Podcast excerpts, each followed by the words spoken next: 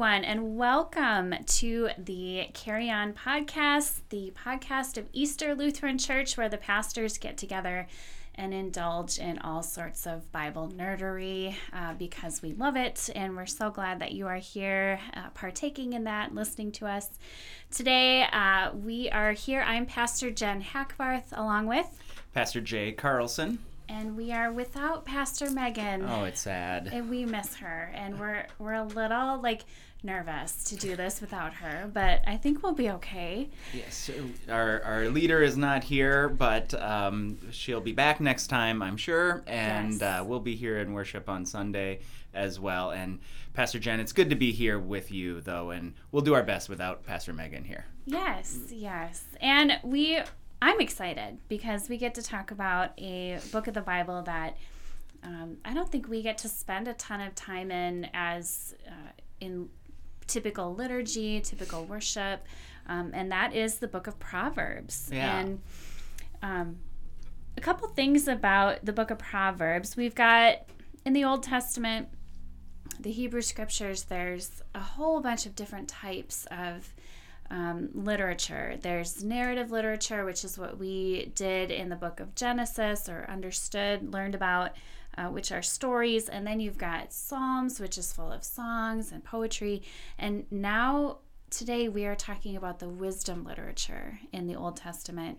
And that includes the book of Proverbs, Song of Solomon, Ecclesiastes, and uh, in some ways, we could see the book of Proverbs as like a how to book mm-hmm. or yeah. how to succeed, how to do well, how to be thoughtful about your life and how you live.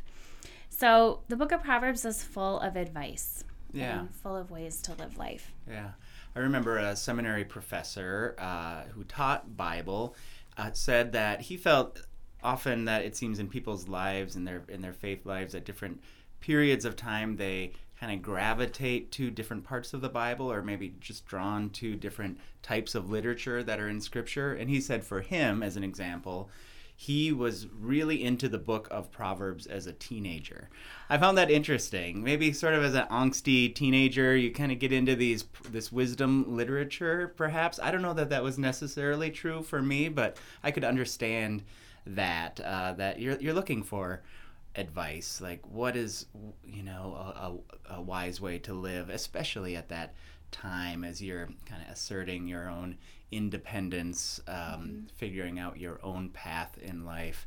I could see that the, the wisdom literature, especially Proverbs, might be attractive to a young person. Yeah, I have a 16 year old son, and I could see him really getting into this. I think he would love arguing with me about it or, yeah. or like processing, you know, uh, is this good? Is this bad? How do I think about wisdom? How do I think about life? And I think he would find that to be really interesting to just think about are these good pieces of advice or are they old? Are they antiquated? Yeah, and there's some some parts of it are that the wisdom is available in creation, which I think is an attractive thing for a lot of people. That got knowledge about the world can be found by observing creation. But then there's also kind of a, a caveat to that too. Verse seven in chapter one, the very beginning, says, "The fear of the Lord is the beginning of knowledge." Uh, so that's kind of where, where wisdom is rooted in in in knowing God, respecting God, uh, being in relationship with God. Yeah, that's like the key, I think, verse. Like the theme of the entire book is that the f- fear of the Lord is the beginning. That's where you start with your learning how to live well and yeah. how to live in a way that honors a God that you respect. Uh, so we've got this book of Proverbs that has keen observations about the world. Uh, the first part is uh, a little more thinking about wisdom. This the second part of the book is all of these like two part sentences, which are these terse sayings that give either like a new perspective, something that is an action that is morally upright. It it really is these quick little pieces of knowledge. Um, but I wanted to look at a few parts of Proverbs that people may be familiar with or yeah. parts that we enjoy. I when I think about Proverbs, I always think about chapter 3 verses 5 and 6, which is trust in the Lord with all your heart and do not rely on your own insight. In all your ways, acknowledge him, and he will make straight your paths. I think a lot of people love that scripture and, and um, use it in their own lives. Yeah. And there's uh, another passage that that I am uh, especially drawn to, and it's one uh, that that is sometimes read in the service of the Easter Vigil. That's not a service that a lot of people attend uh, or that all churches hold, uh, but the, the service of the Easter Vigil is what takes place the night before Easter, Saturday night, kind of the first celebration of the resurrection in that in the Holy Week. And uh, one of the passages is from Proverbs eight and nine, and this is um, there's these, this personification of wisdom as a woman who's inviting people to come to a feast, uh, wisdom's feast, especially in in chapter nine. And it says, uh, "You that are simple, turn in here. To those without sense, she says, Come." Eat of my bread and drink of the wine I have mixed. Lay aside immaturity and live and walk in the way of insight. I was kind of surprised to hear this year that my mother in law played the role of Lady Wisdom at her church's Easter vigil this past year. I, I wasn't able, we were in New Zealand, so I wasn't able to see that, but um, she had fun with that. It was a fun telling of, of this and other passages. Do you but, know what she wore to be Lady oh, Wisdom? yes, it was it was wild. Uh, I can't describe it exactly, but uh, a fun dress and um, I, I don't remember exactly what else was involved, but but she really got into the dramatic part of that. Yeah, because the Easter Vigil itself is a pretty theatrical, dramatic, yeah. or it can be. Yeah. Uh, a dramatic worship service, and I have yeah, to say, it's a time of just telling stories as you're waiting for for you know Easter morning. So waiting mm-hmm. for the dawn, you tell stories, you uh, sing songs. So it's kind of a fun service. Anyway, it uh, is, and I have to say this is one of my favorite pieces of scripture, just because it is a place in scripture where women are connected to wisdom mm-hmm. and that this idea of wisdom when people were thinking how can we personify wisdom the writers of proverbs thought let's make it a woman yeah, and i that's think wise. that's just really yeah that's wise i think it's very cool it. Um, so if you aren't aware of that i think it's just a fun thing to know about this particular book of scripture so let's look at the scripture that we are going to be looking at for this coming Sunday. And it is from Proverbs 16. We're looking at 1 through 3 and 8 through 9. The plans of the mind belong to mortals, but the answer of the tongue is from the Lord. All one's ways may be pure in one's own eyes, but the Lord weighs the spirit. Commit your work to the Lord, and your plans will be established. Better is a little with righteousness than large income with injustice. The human mind plans the way, but the Lord directs the steps. So we looked at First Corinthians and then we bounced all the way back to Deuteronomy and now we are in Proverbs. Yeah, and as we talk about generosity, um, there's different ways of thinking about that. One may be the ways we're inspired to be generous when we, um, you know, hear a story of God's transformative transformative work in in our world or in the church. Um, and sometimes, though, we we can make commitments to be generous in the future. And I think this passage maybe highlights that side of generosity as well. The, uh, the verse verse three says, "Commit your work to the Lord, and your plans will be established." So there's that idea of of making a commitment um, in in in our lives that our our work will be to God's glory, and and when it comes to our finances, make a commitment of giving. Mm-hmm. Uh, and, and that's one thing we'll be doing in a couple of weeks in our worship, making a plan for giving. So it's not just coming to church on Sunday and thinking, well, what can I give now? But, but making a, a commitment at the beginning of the year to be generous throughout the year. Mm-hmm. Yeah, there's something powerful about taking the time to plan ahead. And I like how these verses from Proverbs talk about how when we do make these plans, when we incorporate God into our thinking ahead, that that can be a really powerful thing and it can give space for God to work in our lives when we take the time to um, to to think ahead and to be intentional about um, you know how we want to give, how we want to live, yeah. um, rooting everything in that respect for God. Yeah, that's right. And that's not to say that there aren't times then where we will, won't be uh, moved to spontaneously give uh, mm-hmm. to a project or to a, a, an organization or to an individual. Or uh, this week we're, we're collecting coats for refugees, new refugees in our community. Um, that's an opportunity to, to give to a special need, uh, maybe that we wouldn't have known about a couple mm-hmm. of months ago.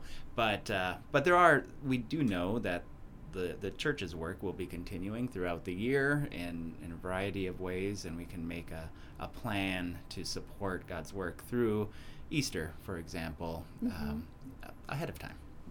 Yeah, I'm always amazed when congregations take on something like a big uh, campaign or mm-hmm. or take on a, some extra opportunities for spontaneous giving, like you were saying with bringing in coats or giving toward hurricane relief or something like that. Uh, when you do these special efforts for giving, then the regular giving in the congregation almost always stays the same. Yeah. Like yeah. how if you have that intentional piece, people if you've thought ahead, people just keep doing that probably partly because it's like automatically, mm-hmm. yeah, which is yeah. you know a blessing in its own way. But then when you do have these spontaneous opportunities on top of it, people often are inspired to be generous above and beyond maybe what they even were planning to in the first place. Like yeah. that that well-rounded opportunity for giving is both the very consistent giving but also the more spontaneous giving. Yeah, I've, I've talked with some financial advisors, a, a, financial counselor that I'm thinking of right now who works for Lutheran Social Services, and he he'd said that he'll often talk with people when they come in for counseling, financial counseling. He'll, he'll start out talking about giving, which seems a little counterintuitive if people are struggling with debt or uh, just you know too many expenses. Um, he, he talks about giving because that's one way of just being more mindful about finances in general. And and if we start with with giving, that will also kind of put into priority other expenses that we have in our lives, in our daily lives. So. Um, so it's just a good, wise practice uh, as we're mm-hmm. thinking about Proverbs. Uh, good to start with with thinking about giving. Yeah, I I think about the like you mentioned the the first fruits mm-hmm. and how that can be challenging for us um, because we are often wanting to uh, look at our budget and then whatever's left over. Yeah. Um, and it can be much harder to look at here's my first fruits, here's what I want to give, and um, and and make that happen. Like arrange the rest of your finances around what you want to give, which mm-hmm. I think goes back to what you were saying. Yeah. Yeah. Well, on Sunday you'll be preaching on this text, on these on these themes. Uh, it's also though um, it's a big day. There's a lot going on. We have First Communion yes. for some of the young people in the congregation, and also we'll be observing All Saints Sunday, which mm-hmm. is a a special Sunday, I think, uh, in the church year. One of my favorites, actually. Yeah, me too. I love All Saints Sunday, and um, yeah. So what is it you love about it? Well, uh, just the the remembering. There's just kind of um, you know the in the Celtic uh, theology of, of, of, Ireland, Scotland. There, there's this theme or this topic of uh, thin spaces. Have you heard of that? Thin places mm-hmm. Uh, in as kind of a concept. The idea that there are places where the the divide between this world and the next are is very thin. Um, and and uh, I I think All Saints Sunday can be kind of a space like that, where mm-hmm. just the people we've loved who have died are just seem to be a little bit closer to us in our in our memories. Uh, my wife is a, a, physician, and I asked her if I could uh, share this on the podcast today, but and she said yes. Um, that for her, All Saints has be- become especially important. Not only does she remember fr- friends and family who have died, but also she puts together a list of all of her patients who have died in the past year. Mm-hmm. Uh, like we do at the church, sometimes we, we put together a list of, of members who have died and, and maybe light a candle in their memory or ring a bell. Uh, and she does the same for, for her patients. And sometimes, some years, that can be a pretty long list, but it's an opportunity for her just individually. She doesn't make it public or anything, but just on her own to remember people she has cared for through her vocation mm-hmm. uh, on All Saints Sunday. I love the way All Saints Sunday gives us space to do that. I think in our regular lives, we may not take the time to really remember and um, communally uh, celebrate those people. I love that I can come to church on All Saints Sunday and know that I'm not the only one who is mm. missing someone in my life or grieving someone or thankful. And so it's just this lovely like gathering of people where we're all there to remember and to me it gives me so much comfort and so much um, feeling like I'm not alone in yeah, that. I like that. That's a good way. And I like that you're. It, it's it's not even friends and family, but it goes beyond that to other people in our lives who have impacted us. And I think about how we have talked on the podcast together about people in our own lives who have influenced our faith and have been examples to us of giving um, and generosity. And uh, I especially will be thinking about them on this Sunday as we continue to move through this stewardship, um, giving uh, worship series and remembering the people in my life who have shown me what it means to live with open hands yeah, rather yeah. than uh, just holding things tightly. That's and good. I can think of so many people in my life and um, my in-laws, all so many people that have shown me what it means to be generous. Yeah. That's a good point. The saints in our lives are not just those who have died, but there some are still living. Many are still living. Yeah, who yeah. are still continuing to teach us about God's grace and generosity. Um, uh, sometimes in other churches where I've been, not only have we rung a bell for people who have died in the past year, but also for anyone who was baptized in the past year. Um, mm-hmm. So remembering even little infant saints who are yeah. who are with us, who maybe teach us something about God's grace too, as they receive God's grace. Uh, we remember that we do just as an infant does. Too. Yeah, and I think about that too. The whole idea of saints and sinners and how um, we don't have to be perfect in what we do. Mm-hmm. And I think sometimes in life and in, even in our giving, uh, we can plan to be a certain way with our generosity, and then life gets in the way, things happen. Uh, and but we can always go back to God and, and try again and restart and think about uh, generosity again in new ways. So it's it's even if you aren't giving in the way that you wish you could be giving or because uh, I think we can be really hard on ourselves yeah. about that part of our lives. And so I think knowing that looking at the saints in our lives, none of them were perfect people. Um, mm-hmm. Um, all of them were very human, but yet they still were able, God used them to influence us in powerful ways, um, often through their mistakes. yeah, that's right. That's, that's true. Yep. Yeah. Uh, we're not called to be perfect, and saints are not are not perfect people. That's not a requirement for for yeah. being a saint.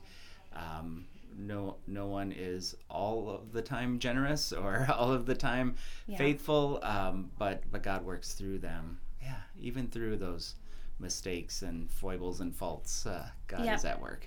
yeah. Yep, and we root it all in respect for God. And I think the book of Proverbs too has all of these ideas for wisdom, and it's meant to be. Uh, I think it was actually meant to be like a training book for um, people, even uh, young kids, like you were saying, like teenagers can really get a lot. I think maybe because this book was possibly written for kids who were mm. learning how to live and learning about these different proverbs as they were growing up. Um, but I think it just because there are so many of them and it's just like wisdom keeps going and keeps going and we keep making mistakes and we keep returning to God's wisdom and it just keeps us constantly um, moving forward in our lives mm-hmm. rather than just uh, feeling overwhelmed and, and wanting to uh, give up or step back from what we are able to do. And I always like to think of giving as something that is meant to be joyful, meant to yeah. be fun. Um, we do, it is good to be prayerful and thoughtful with our giving, and that I think allows us to have fun with it as well. Mm-hmm.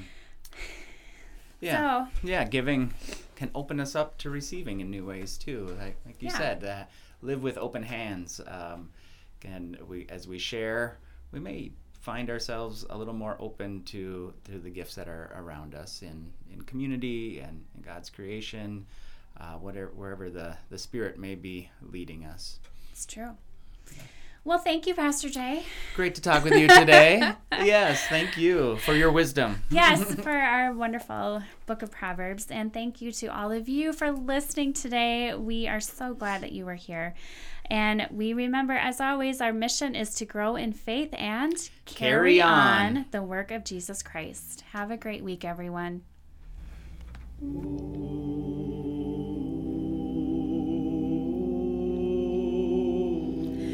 May the road rise up to meet you.